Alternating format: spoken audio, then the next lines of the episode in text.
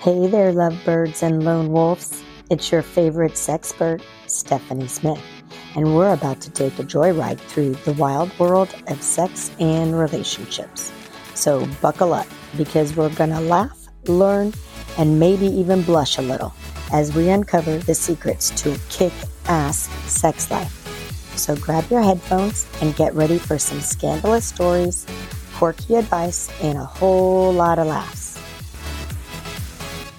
Welcome to Let's Talk About Sex with me, Stephanie Smith, the podcast that's about to make your ears blush.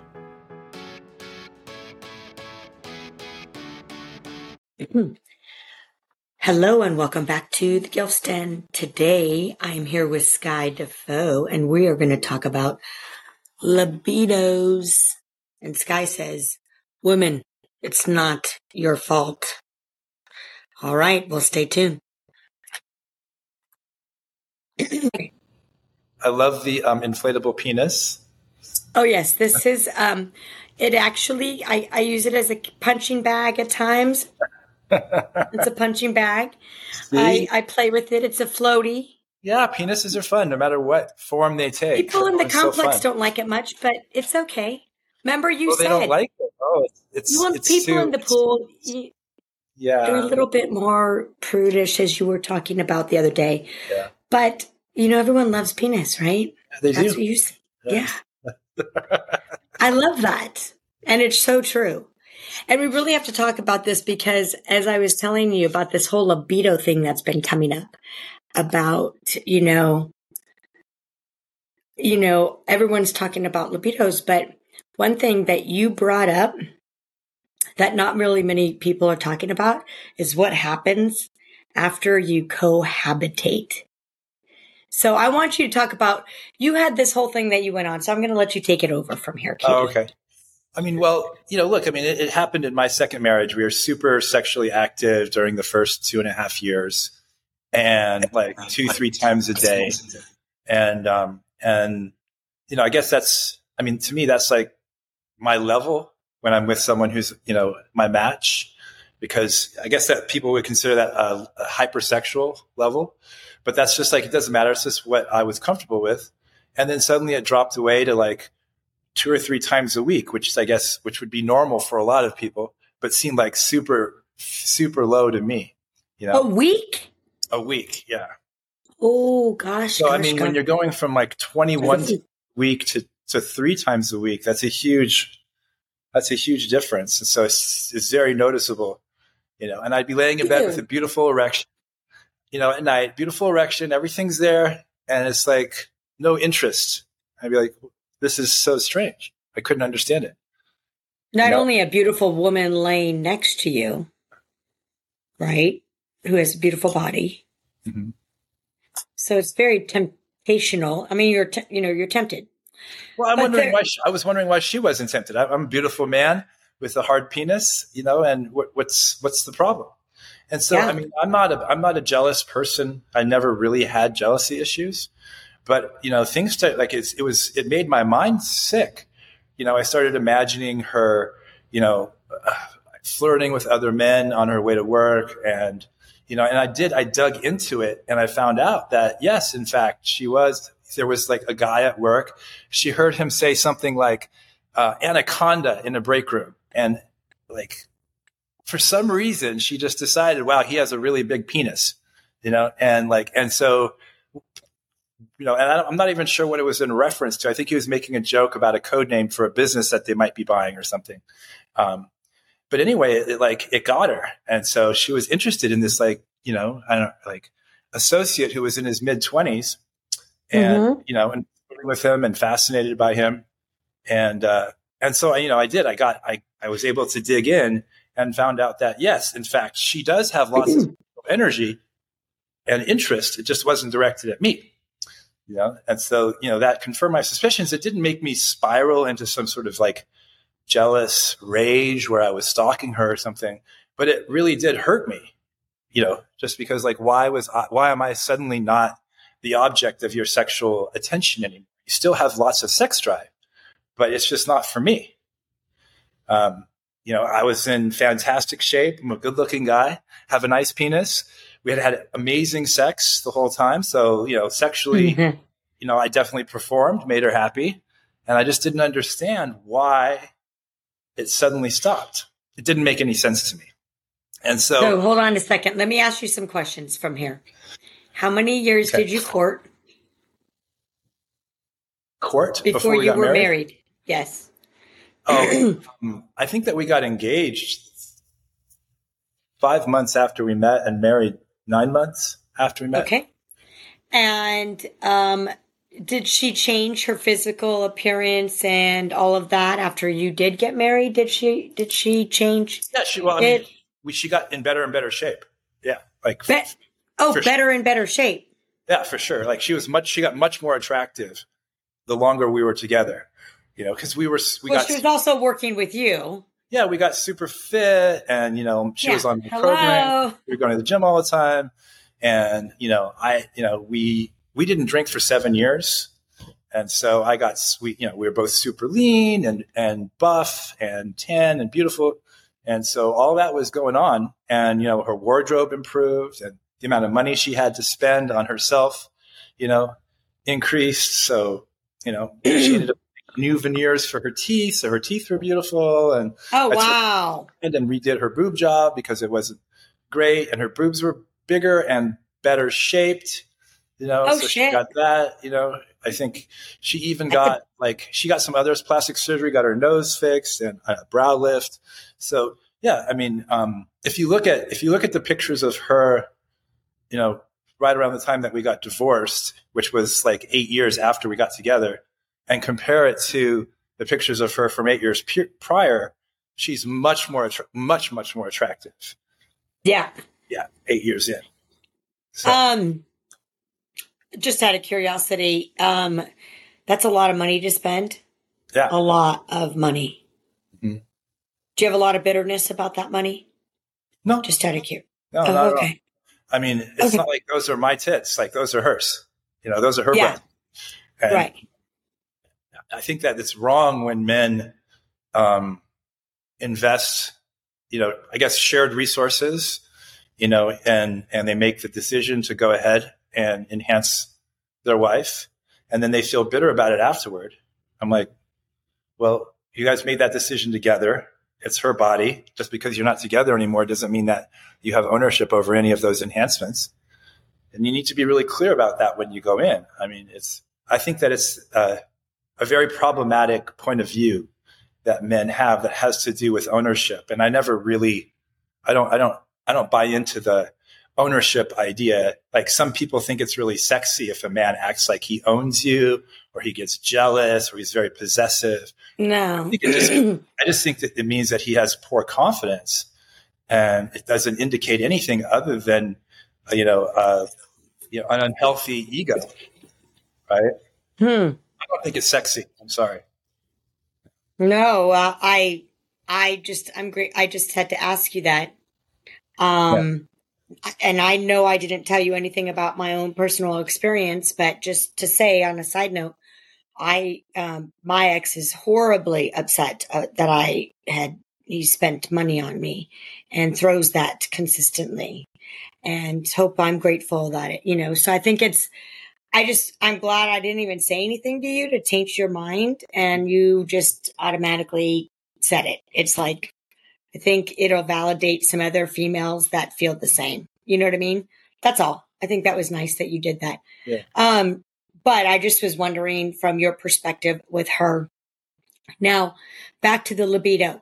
So, a year you're in, you know, you got engaged, married, um, you're with each other eight years. How many years in did she stop? Two and a half. Two and a half. I mean, the so libido really, it felt very sudden because, I mean, it started, I mean, it, of course it declined, but it wasn't over a long period of time. Like it was within the course of like a few months and she wasn't suffering from depression. We weren't broke. We weren't under an enormous amount of, of stress that was different than any other time. You know, our life was relatively comfortable. So there, there weren't any external factors. I wasn't cheating. There wasn't like fights going on that were, you know, anything different than than had been going on before. So there wasn't some sort of interpersonal issue. And I mean, honestly, like often when we would fight, we would just increase our sex drive. You know, because you release all this dopamine. You know, you know, it'd be like mm-hmm. our, our our mode would be That's- fight, fuck, um, fight, fuck. Like, you know, it's it's unhealthy. Is that, it, do you think that that came became a cycle just so you could fuck? No, no. I, I think that I mean she's like we talked about before. She's not. She she wasn't a mentally healthy person. Um, right. He isn't a mentally healthy person. And so the fighting was never really anything that I think sane people would consider a substantive disagreement. It was always like her accusing me of exchanging energy with random women oftentimes women that I wouldn't even notice. Um, so it was purely some sort of, I think, you know, when I looked into it, I, I found something called um, morbid jealousy, right? Which it, it, you know really comes from feeling a, a person who's who, who has very low self esteem deep inside. They don't have a strong sense of self and identity, and so they become hyper vigilant and possessive and paranoid. Um, I, I, guess there's a certain level, you know, and I, I debate this, but uh, according to some people, there's a certain level of healthy jealousy. I would I wouldn't call it jealousy. I would call it simply mate protection, which is to say, we're together, and yeah, there are limits and boundaries to you know yeah, there like are boundaries. Like I don't want you like shaking your tits and your ass for other guys in my face. Like mm-hmm. to me, I, I, love a woman who's confident and flirtatious. I'm confident and flirtatious, and it doesn't really mean anything because we're going home together, you know. And flirtation is just part of life, and it's fun. Mm-hmm. And I don't feel mm-hmm. like she's humiliating me unless it's work. You know, it, there's limits, of course, but I would right. say there's. I would say jealousy is something that's different it's like a sickness of the soul than healthy mate protection and boundary setting. Yes, yes. Yeah. That sounds really nice. I like that. Yeah. Very and true. It's just a basic level of, hey, we're together. It doesn't mean I own you. It's not it's not that kind of sick possessiveness that some right. guys where they try to brand, you know, they try to like control their female. You know? Yeah. Where are you going asking for reporting all the time? Like you have to What have are you wearing? Of, yeah you know, All who you with. Things, yeah. Like, I mean, I understand there are certain there are certain women and the behaviors that certain women have, which render them to to be very poor partners, right? Like, you know, it's like, well, look, if you really enjoy that, being chased by men and and and and making yourself seem like you're available, then why don't you go make yourself available and we can end our relationship? Like, if that's where your happy place is, maybe you yeah. don't. Maybe you maybe you should just be single, and that's fine, but don't pretend to be in a relationship with me while you're out, out there acting like a single woman. Yeah.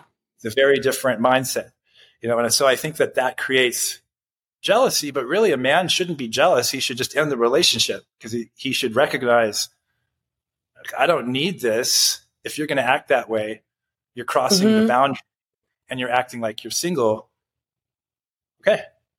Yeah. Then go then be single. Be single. Yeah, yeah exactly. Right. There's no, there's no need for fireworks and theatrics and drama. It's just like as the as as a as a healthy person, you just need to say this person is crossing boundaries, and if they can't rein it in, then I'm out of here. Yeah. Exactly. So, all right, let's go back on to the libido. So it happened over a period of six months but yeah. it's because she was getting some attention from people at work. I think that she replaced, I mean, I really think it was just that her desire, her actual desire for me. And a lot of people would think that it has something to do with other factors, right? That's why I'm trying to eliminate them in this conversation. Like what? Oh, you got fat, you smell bad, we're fighting, you know, you're cheating on me, we're broke, I'm stressed out, like I'm having hormonal issues. There's all kinds of, like, I guess, reasons why, you know, a sex life could have challenges and libido could, could, could be reduced. Um, of course. And I think it's important for the purpose of this conversation to clear out all of those straw men, right? Yes. Yeah. especially in this case, we're, we're talking about something anecdotal. So it's in my case, and that's fine because it's a personal story. But like, um, I just want to eliminate all those straw men. I was right. super, I have a nice penis. It was nice and hard.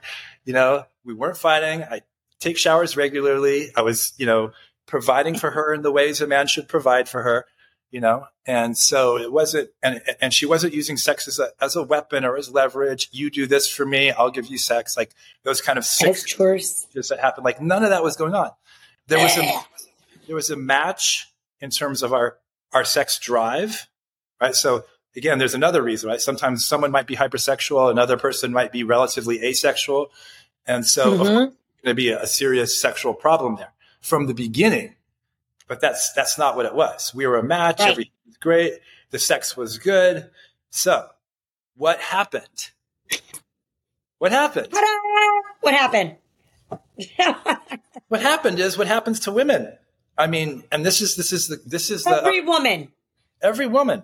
This is this every is the, woman. This is the very hard truth I want our viewers to understand, which is when you look into the research, not, I'm not talking about conventional wisdom, urban legend.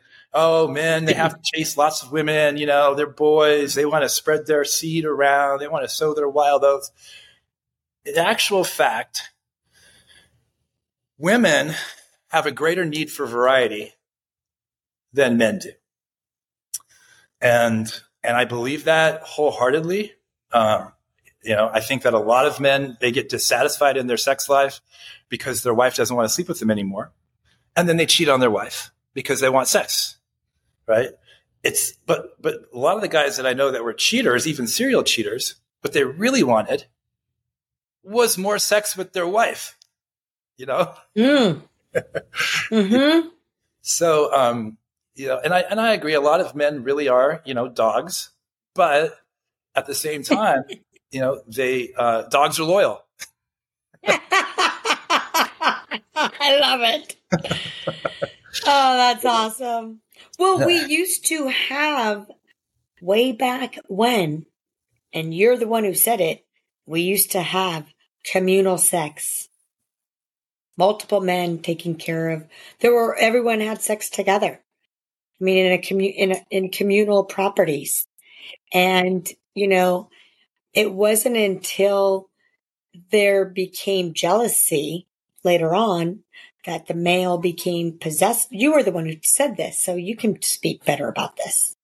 Well, I think it goes back to, um, well, I mean, yeah. So there's a, there's a survival element to this, right? You know, I, I mean, there's a lot of things that come out of looking at things from a, a what I would call an anthropological point of view, like, mm-hmm.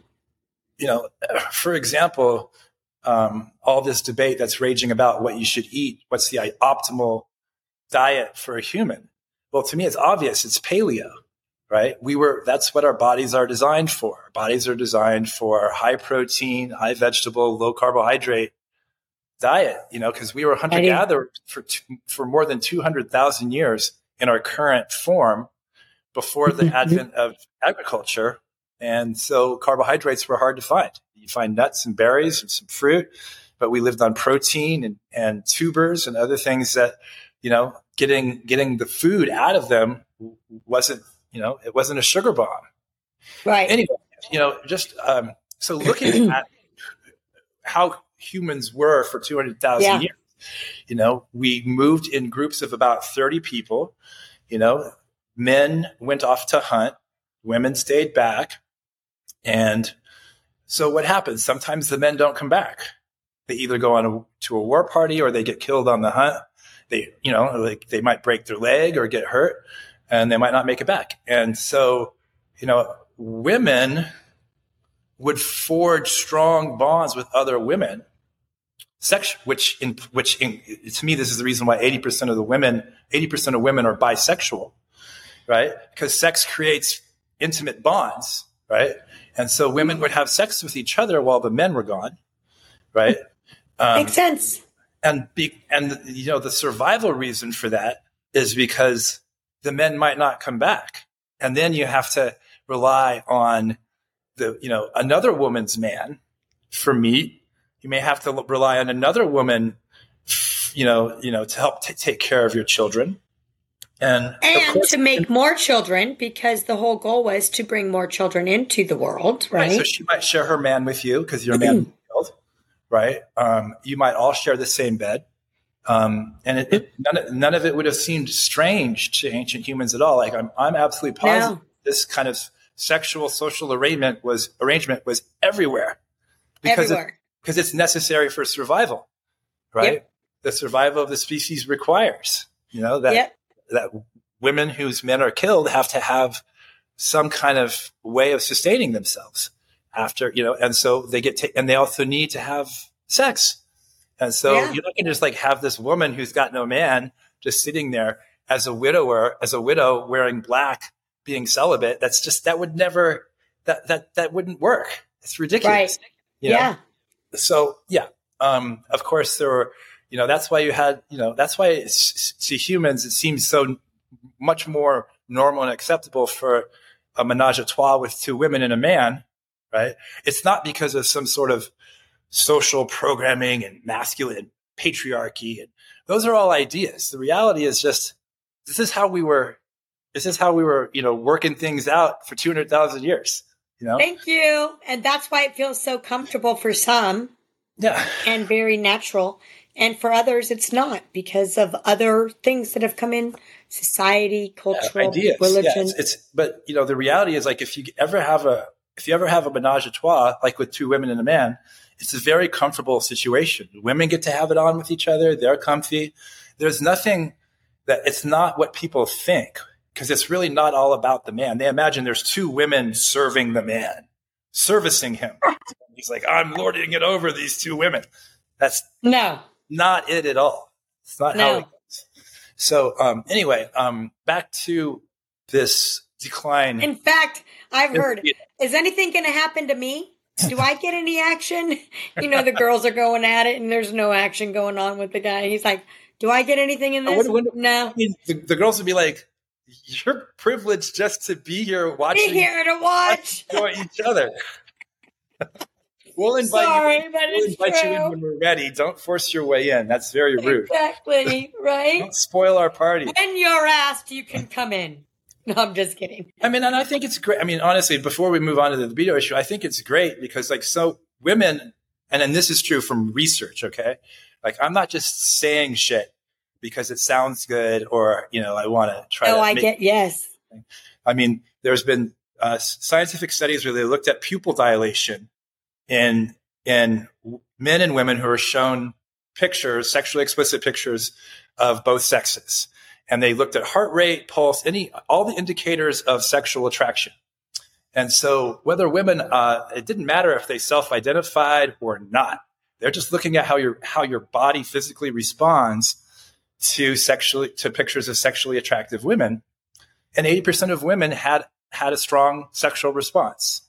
You know, yeah, and and ten percent of women had a strong sexual response to just women. So it's like ten percent of women are gay, 80% of women are bi.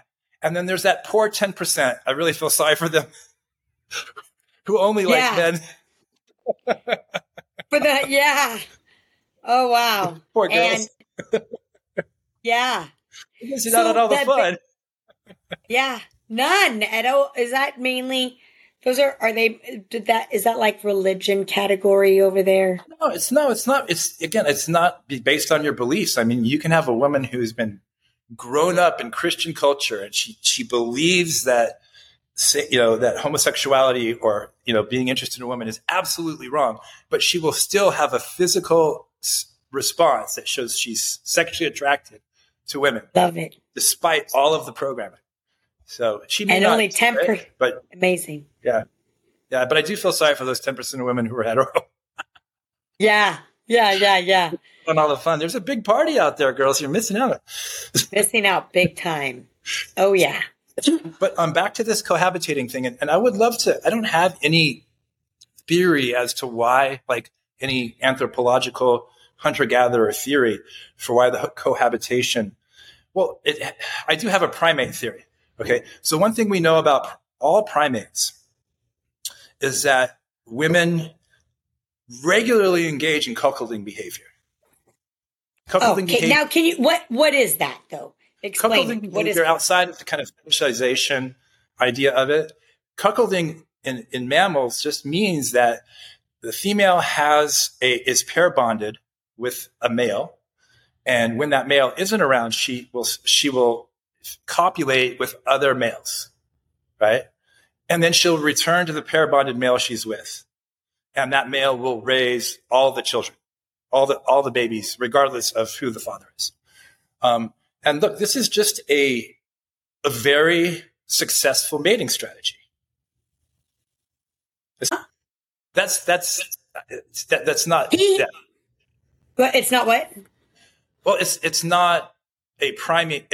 That's not something you see in primates. I mean, you see it in in the sense that you, you will have like a silverback gorilla, right, who uh, is in control of a of a of a troop of females, right? Yeah. And and he will like go off and attack other males to try to protect his his females. But that doesn't mean that the females won't go off and copulate with Got males. They do that all the time. They just don't do it while the silverback is around. I mean, so is that why all the cheating happens, you think? Because it's just primal, it's just innate? I don't I don't want to use the word cheating in this context. Okay. I just want Good. to use the word um, we're, we're going to just keep keep in the um, in the successful mating strategy zone for a minute. Evolution, right? It's just that yep. female primates have developed a very successful mating strategy, which is to pair bond with a male who they know will provide resources and protection so they can raise young. And then they'll go out and seek genetic diversity. This is really important. Like as a female, are you really going to put all your eggs, your literal, literally your eggs in one basket? Is that going to, is that going to provide the greatest survivability of your line? Well, no, actually, because like there's a chance that that male could have recessive gene, right? That ends up, you know, decreasing the survivability of your, of your young. But if you go off and mate with different, with different males, as long as you have protection and resources, mm-hmm. you're increasing the chance of this, you know, of, of your offspring being successful, right? Because you have more genetic diversity. And that's just think about the pandemic, think about anything, right? Like yeah.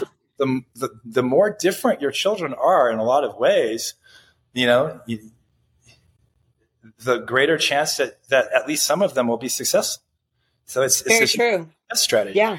Um, and we wouldn't find it in all primate species and a lot of other species if it weren't successful, right? That's one of the, the hallmarks is that these kind of, especially mating, mating social, uh, how, how, how species engage in mating practices is very much connected to survival and evolution, right? Because that's a social function. It's not just how your body evolves and, you know, how you yeah. process energy and you know claws or eyes or see in the dark or whatever it's basically how do you have your young and what is the most successful strategy for bringing young young young offspring into the world and so anyway i think that that is the source of female boredom you know and a lot of women blame themselves one of the things that i tried to do is i realized like that i was getting into a really bad pattern was like i was trying to find the blame in myself. And then I was looking to, to find something wrong with her.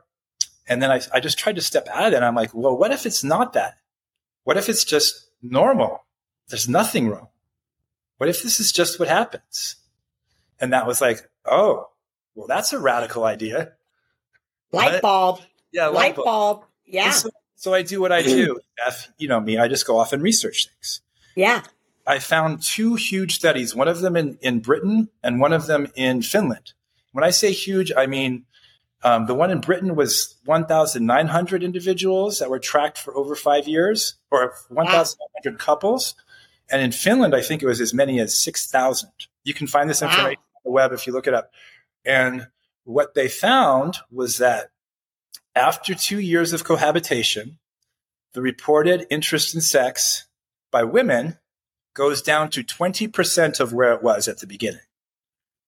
20%. Yeah. So the I mean, guys had 100%, 80% gone. 80%, yeah. So if you're if you're wanting to have sex, you know, uh, 5 times a week, now you want to have sex one time a week. Men had a drop off of 50%. Right? So men saw that you saw you know, you saw like men getting I call it habituation, right? You get habituated to your partner, right? And so, you know, your sexual interest in them wanes. Wanes, yeah. And, you know, and I, God, you know, I, I look at the the idea of like, well, let's wear a costume and role play. That can help, right? You can try to stimulate our imagination. And what are you imagining? You're imagining it, your partner, your sex partner, is actually somebody else. Yeah. Or, yeah. And it's, he's not, you know, my partner anymore. Now he's a doctor or now he's a teacher, you know, and so yeah. you, you know, so you're imagining them as someone else. And I think that can ex- extend, you know, the mileage a little bit. But I honestly, I just think that it's, you are pushing against the current, you know, um, and, uh, you know, I, I think that when people look at like, oh, well, this marriage has lasted so long and they're so happy. Well, my guess, and they've never cheated on each other and they've never engaged in weird, you know, different models like, you know, the lifestyle and swinging or anything or open relationships. But oh, 40 years in, they're still so happy. I look at that and I go, well, yeah, they, they both are low sex drive people. So they're, they're fine. Yeah. They're fine with, with barely fine ever each other. yeah. Yeah. But yeah. sex drive people, I don't, I mean, I don't see how you can keep it going when you cohabitate for years. Unless, yeah. Unless someone's traveling a lot. yeah. But then when someone's traveling, you're doing, you're playing. Well, I mean, sure. Who knows what happens while they're gone, right? Like, okay. Yeah. What stays so my question. So here, so what did you guys do in your relate? Okay, so with with this being based on studies, it's out there. It's the reality. We can't. this is it. I mean, come on. Yeah, it's the reality. And there, I mean, and, and the ten factor that narrative behind it. You know, that's that's the other thing that you have to remember is that it's it, for women. All the women watching, I want you to know, like, if your sex drive has dramatically decreased since you've been together with your man, it's not your fault. There's nothing wrong with you. It's totally Perfect. normal and expected. And what your body is saying is that you you need you need something you need something you need a wild dick infusion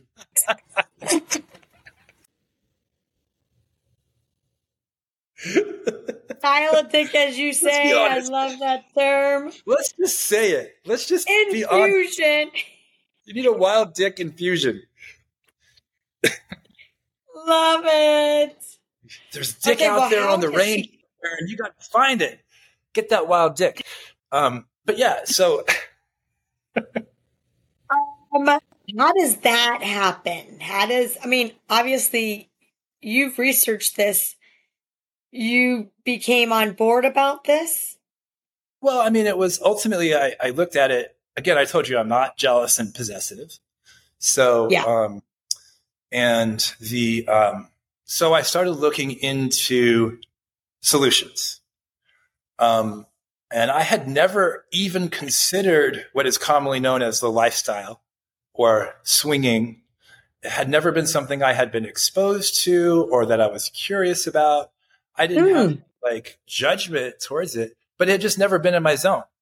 Yeah.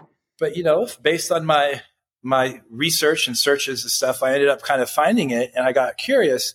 And so I was like, well, what happens? Like I wanted to find serious in-depth studies of marital happiness and satisfaction among the swinger population or the lifestyle population compared to the general population. And I wanted real sociologists, not something anecdotal like, oh, we interviewed these 15 people.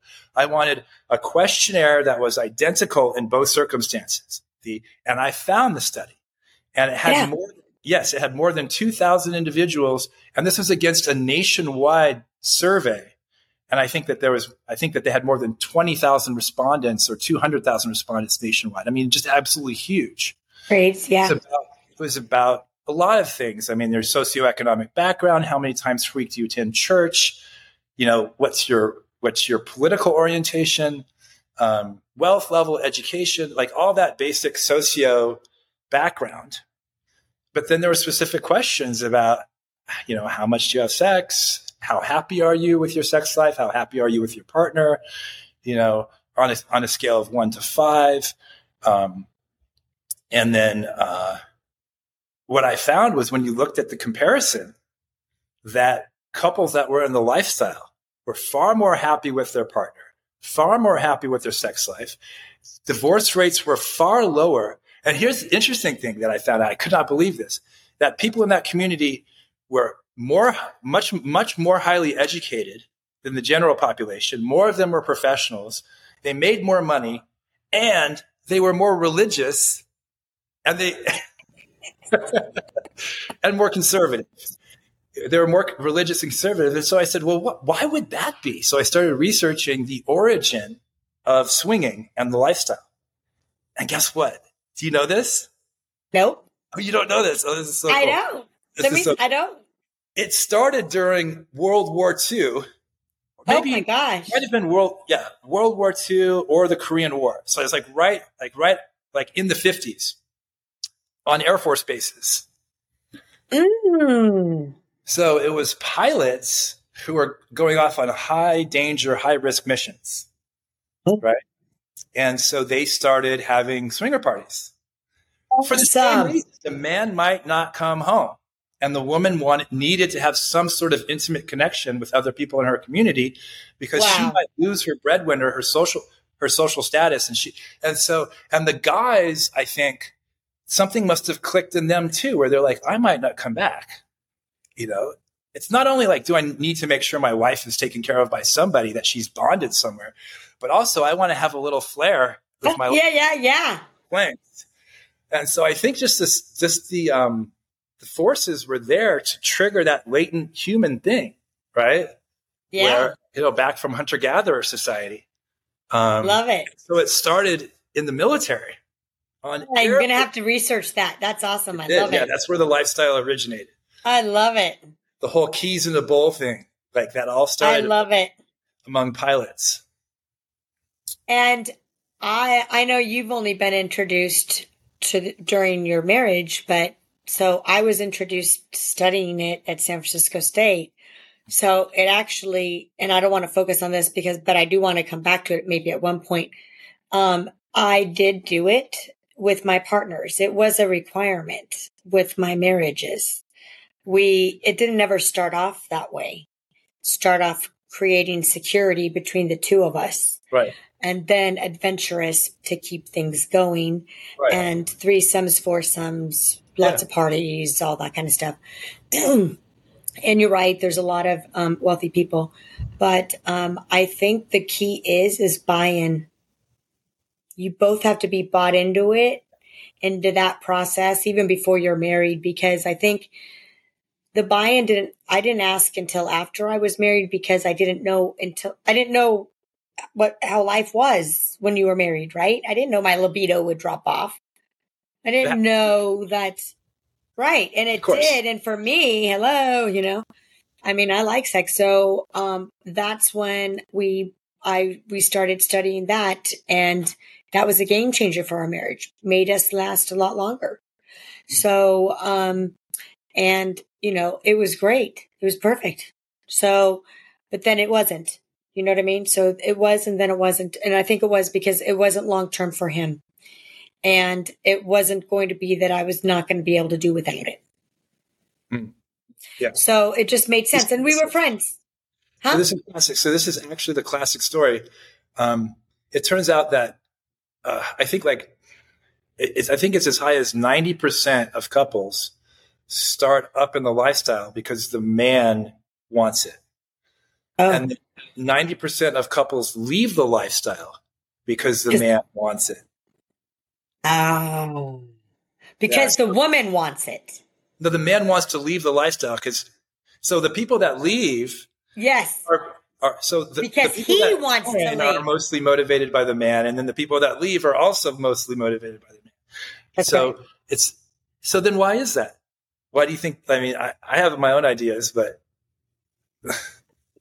I think um, that women are were just taught by society, school, everything that that's and you know you just don't you don't do, do, that. because then you're a And- slut. Oh my god! Yeah, it's like you would never do that. But I think that as you learn about life and things, so, but I think, so the why the man, I think because the libido starts to change and affects him more. So he's the one bringing up the suggestions to make the libido better. Because if Hmm. I watched this lady and I, I just, I'm not going to take credit for it because I saw it on the internet, but she, this was perfect from the heart. They both couples start at the heart, right? The woman goes upwards if they need to talk and, you know, relate, and the man goes downwards where he needs to communicate from his physical waste. I don't know if that's 100% true, but Not at all. it, it, you I don't like. You know, I don't like. I mean, I don't like the this kind of men are from Mars, women are from Venus, kind of thing. Like, I think men need to be stimulated by their mind just as much as women. I think women need sex just as much as men do. I hate this actually. This whole like, oh, men are so motivated by their dick. Girls, really? Come on, please. no, we can Will be very please- motivated. You're very. I mean, I am the biggest pussy tease you ever met. You know. Okay, but hold on a second. I, what I feel that a lot of women struggle with, that I hear from women, is that the guy doesn't know what the fuck to do. And he doesn't know how to please her. That's another good reason to go swinging. You know, he'll he'll f- figure it out. Like once she's riding some other dude and getting off, you know, it's going to be like get you know up your game, bro, because like what you're doing's not cutting it. Know, like honestly, and I think that's why men leave because they they realize they're underperforming and they can't handle their. I mean, I think that there is something called the fragile male ego. That's the elephant in the room.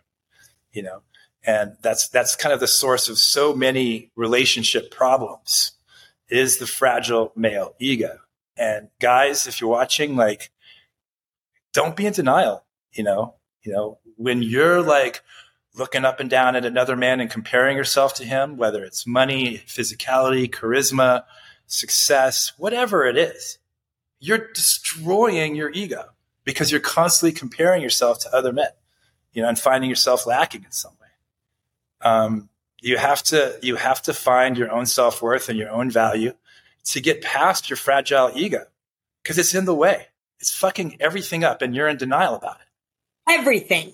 yeah And I think women then do the same, just so you know. I don't, I know exactly what you're talking about. Um, comparing the houses, the cars, the rings, the this, the jewelry, the what you wear, blah, blah, blah. And I think the bottom line, like for me, um, I'm, I'm not jealous of anybody. I'm so happy if anyone has anything. I do me, Bubba. This is me. This is my life, how I want to do it. So if you're jealous because I'm doing, you know, I have this and that, I made it. I created my own life and my story and everything. So you could do the same. You're just sitting there being jealous with your head. Do you know what I mean? i mean i Like you said.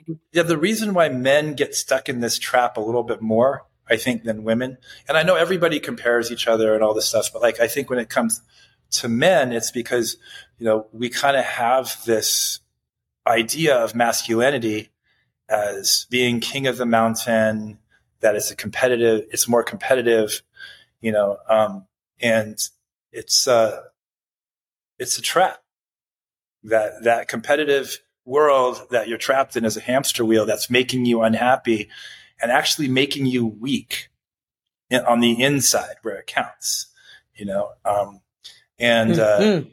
and you're going to say snarky comments and you're going to you know you're going to act like an ass you know and you know you're going to be inappropriate and you're going to get all ticked off and everyone's going to see through it. They're going to see that you have a thin skin you're just a scared little boy on the inside and you're trying to protect your ego. And you know what? Everybody can see it. There's no way you can hide you know while you're nursing your fragile male ego publicly. You're acting like an asshole. And well, how can a male how can a male f- fix this? Because you know that's the biggest thing. You know, how do you fix that? How do they? To, where, right. where do they go? I mean, as a man, you have to just be comfortable with where you're at. That is good. That is good enough. You know, you, you know, you can continue to try to improve your life, and you must. You know, you must continue to to strive to better yourself and better your life. Right. Every day. However, just because you haven't achieved your goals doesn't mean that you're worthless. You know, you're only, I mean, and other, other, you know, the thing is like, no matter how much success you have, if you're walking around with a fragile male ego, it's going to turn women off. it's the biggest turnoff, you know, hmm. that one of the biggest so turnoffs man. Let me just say this really, uh, just because, um, wow, you just like, boom, hit me off like a smack across the face.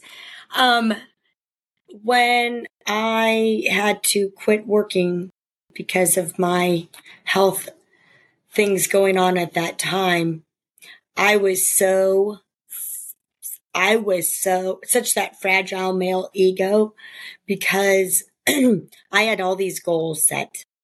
And at that point, they were smashed, done. There was no probability at that point in my life to get to that place ever in my head. So I went through two years of anger because of that, which was totally stupid, right? Today I can say, if you just let that shit go, so much better comes. And my life just got better after I finally let it go. But it took a, it took two years to let it go.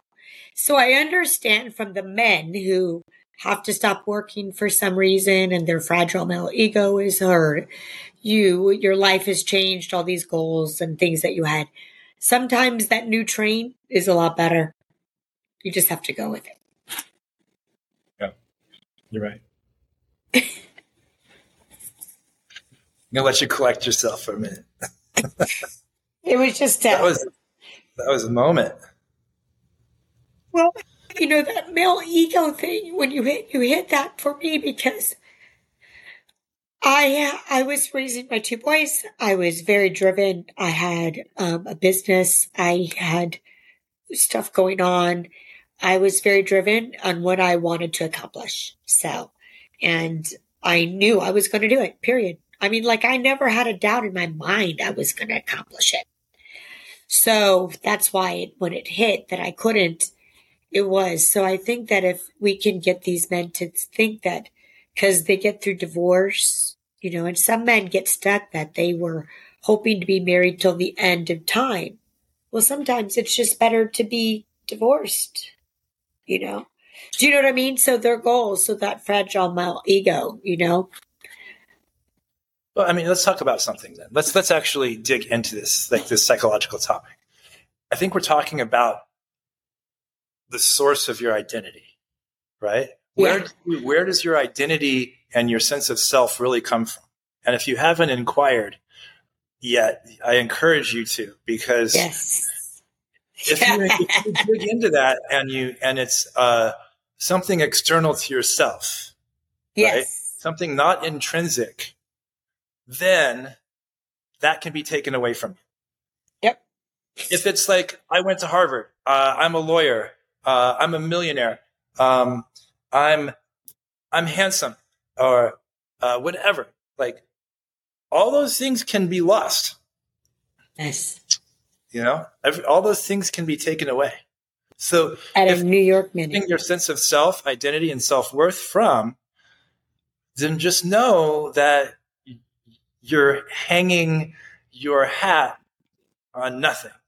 It can all slip away. Nice. And so, of course, you have to develop you have to develop yourself and your relationship with yourself and your relationship to something bigger than you too. That isn't about the money that you make, the status that you have, you know, or how handsome or beautiful or how many girls you fucked or whatever it is that you're basing your your self worth on. You know, um, if you're bragging about shit, then you know you're you know you're in the danger zone. because like if you have to if you have to brag, humble bragging is bragging too, by the way. You know, then that means that you you are looking for an external source of validation. And you know who does that? Children do that. Okay, children look for an external source of validation. And you know, you don't have a mommy or daddy anymore, you know, to tell you that you're wonderful no matter what, no matter how ugly your finger painting is. You, you actually have to go out there and do it you know, and you have to be satisfied and grateful for whatever it is that you're accomplishing in your life, wherever you're at, you know. It's like, oh, I'm not Elon Musk. I don't have 15 companies and I'm not the richest man on the planet. I hate myself. Yeah. Okay. Great. Yeah. Sure. I'm not the president of the United States. I'm totally, I'm a total failure. I mean, we can, if we keep expanding the or keep moving the goalposts for ourselves, we can end up in a place where we can never be happy. Yeah, right? we'll always exactly. feel less than, where yes. we'll never be grateful and comfortable with ourselves and our accomplishments in life. So take your wins, take your W's, but also take your L's. Yeah. Because you know what? You can have 11, you know, losses. And you'll have the 8th one will be rich, a win. Just, I've been poor. I've been rich again, and then I've been we, poor again. So yep, what? Ditto. So yeah. what? Yep. I'm, I'm still comfortable. And, Look where I'm living. This is this is me being poor right now. Beautiful. I know. It's really you're right. I know. I love that. I love that. This is this is my poor mode. This, this right is your poor mode. I love that. Yes, I know. I know. I, I know. I, I think that was really good that we had that because it wasn't until then that I grew. And I think you're right sexually until men get that taken away and really understand that the fun things about life and that interconnection that's more important when you're really moving through life I mean, imagine how much better these relationships will be if they don't have that jealousy, if they don't have that you're mine, he man mentality. I mean, imagine. And then the, and then the feet. I bought yeah. them. Fine. I want them back. Yeah. I mean, sure. that's, but it's, I, I think, I mean, it, it, I, there's an opportunity for people um, in this libido research that we got to show them and discuss and got into more about psychological stuff, which was fabulous. And we're headed up on 555, 55, which I love because I think this information is huge. And I think the next one has to be about relationships. There, this whole thing is going to change.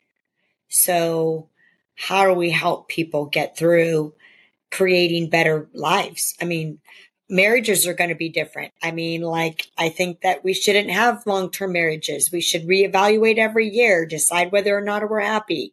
I don't think people should cohabitate. I think we should keep them separate and enjoy the whole fucking stage constantly. Have your space. And everyone worries about themselves unless you have well, kids. I think if you, you know? do cohabitate, you have to also be open to um, exploring the lifestyle otherwise, or be comfortable with having very little sex. I mean, there's just no other way. Like you can cohabitate, sure, um, but that that in, at some point you're gonna it's going to be required that you both have other partners. And however you manage to design your life so that works, it seems to me that most couples have the don't ask, don't tell, or we're cheating on yeah. each other.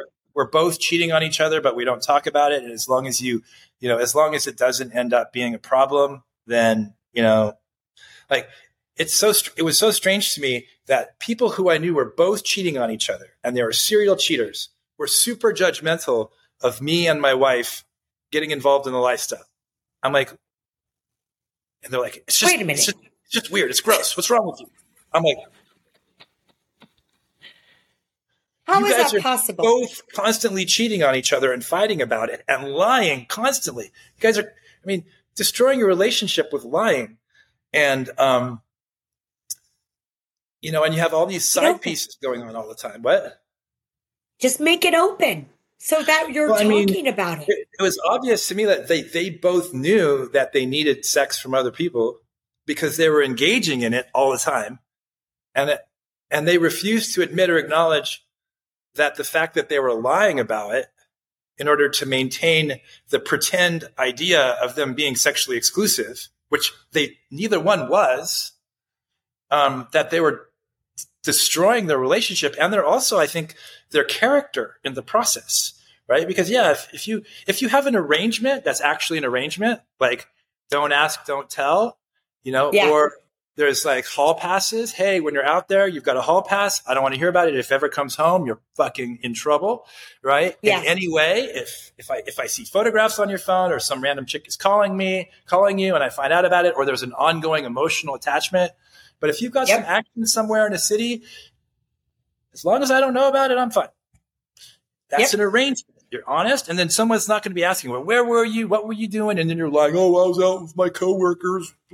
You're fucking lying through your teeth. And yeah, exactly. Because you're lying.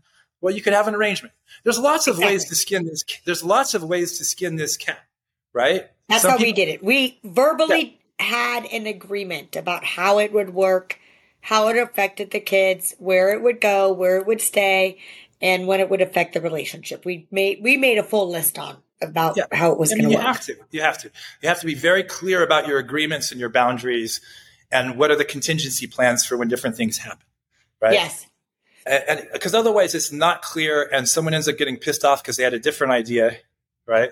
Especially if one of the one of you know one one part of the couple is is more manipulative than the other, they're going to look for like, you know, little loopholes or try to manipulate the agreement in a certain way. Oh, well, you never said, oh, well, I'm going to construe what you said this way, you know, and I'm going to hold this mm. against you. Like that's all, you know, you have other problems in your relationship that you need yeah. to deal with before you start addressing your sex stuff. Yes. If, yes. You know, if the reality is that your relationship is good, you know, you know, you don't have either party kind of emotionally abusing, gaslighting, or manipulating the other one, and you have good communication, then by all means, give it a try. Honestly. Yeah. Like, yeah. like guys, I'll tell you something. I want to tell you, like, what I went through in order to get myself before I even brought it up with my wife, right? I forced myself to visualize her riding some guy and orgasming and enjoying herself right? Ah. I had to do that. I did that to myself more than a hundred times. Really? So it got to the point was it painful? It, was it painful? Oh yeah, it was terrible. Okay. Yeah, of course.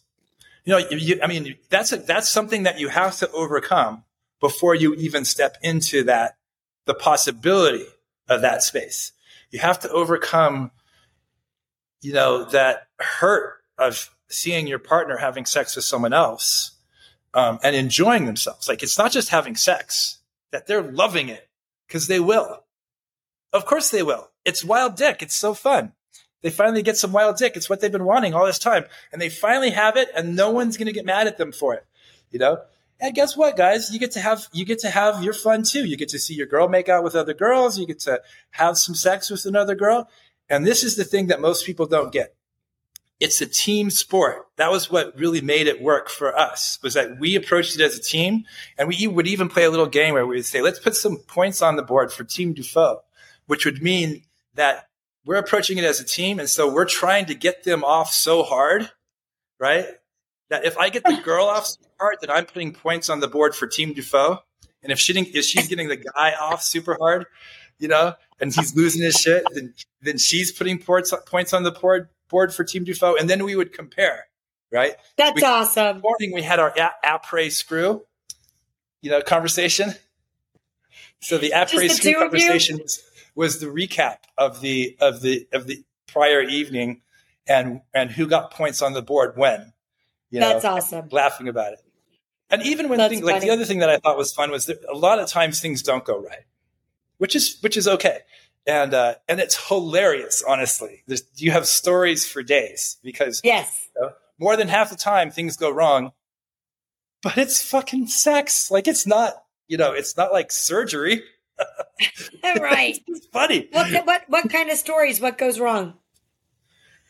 Oh my god. Um, well, for her, she she had certain requirements when it came to penises. They didn't have to be huge, but like she wasn't down with small penises or skinny penises at all.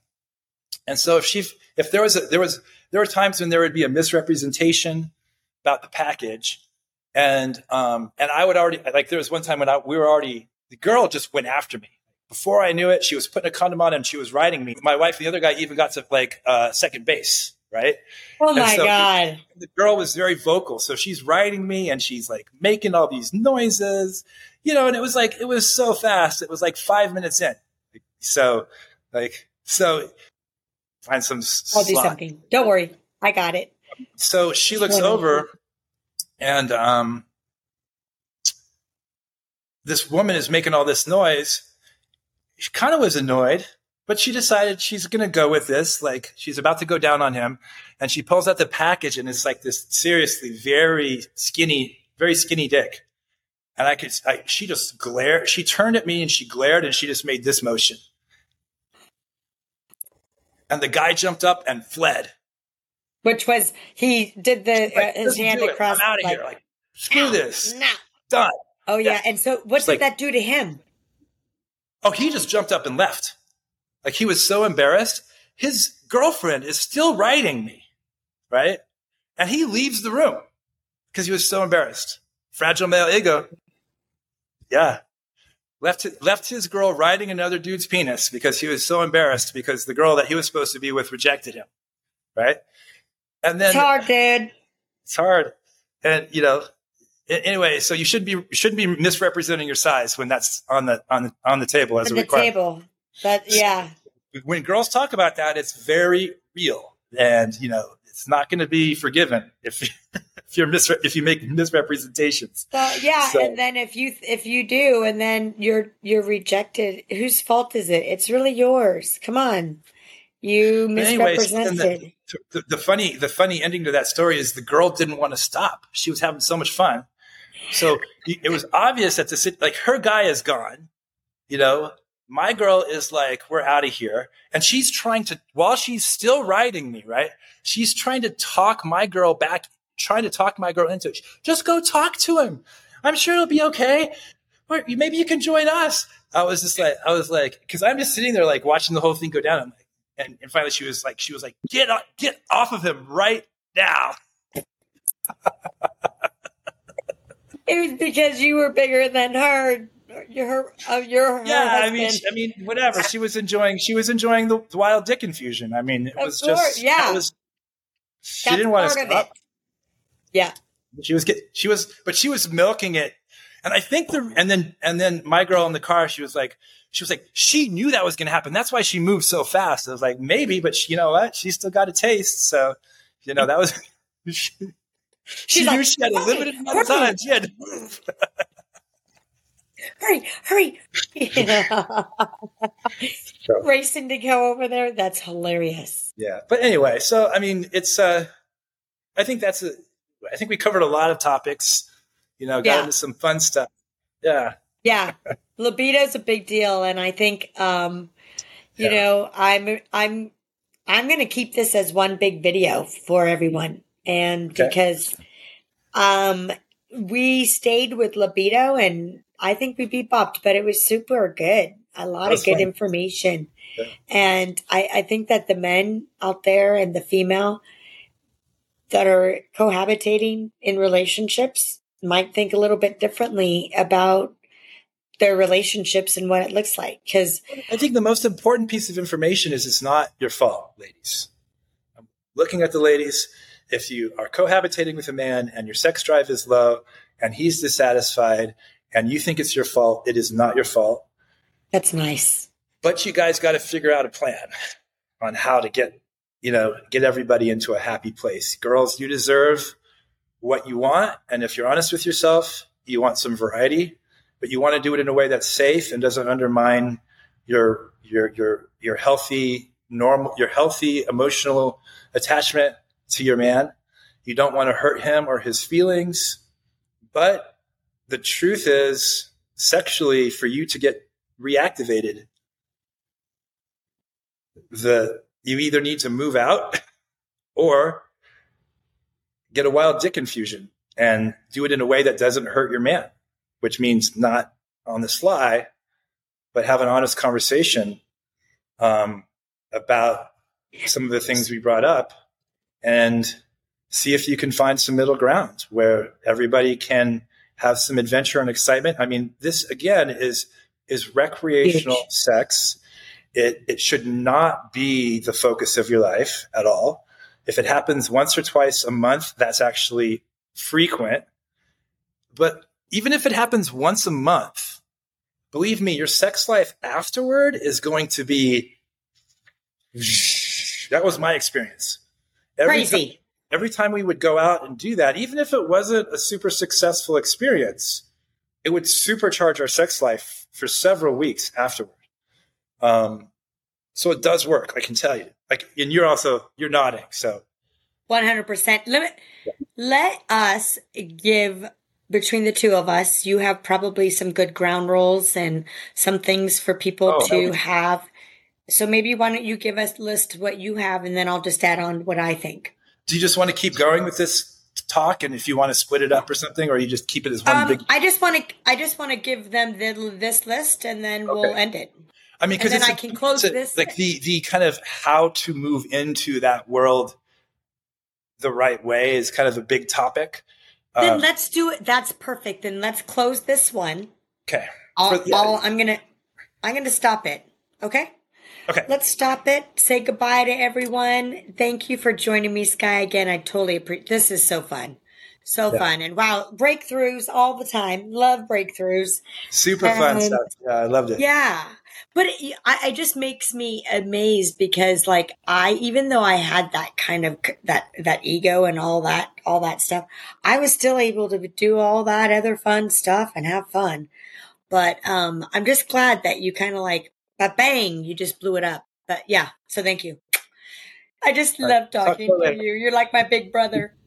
All right, honey. You have a good one. Bye. And that's a wrap, folks. Thank you for joining me on today's exhilarating podcast of Let's Talk About Sex. If you loved what you heard and want to keep the conversation going, make sure to hit that subscribe button, like, and follow us on your favorite podcast platform. Don't miss out on our future episodes packed with even more tips, tricks, and tantalizing discussions. Got something to share or a burning question? I want to hear from you. Send me a message on social media or in my email. Your thoughts and stories and feedback mean the world to me, and I can't wait to hear from each and every one of you. Remember, your sexual empowerment journey doesn't end here. Keep exploring, keep growing, and keep embracing your fabulous, authentic self. Until next time, this is Stephanie Smith signing off. Stay adventurous, stay safe, and stay sexy.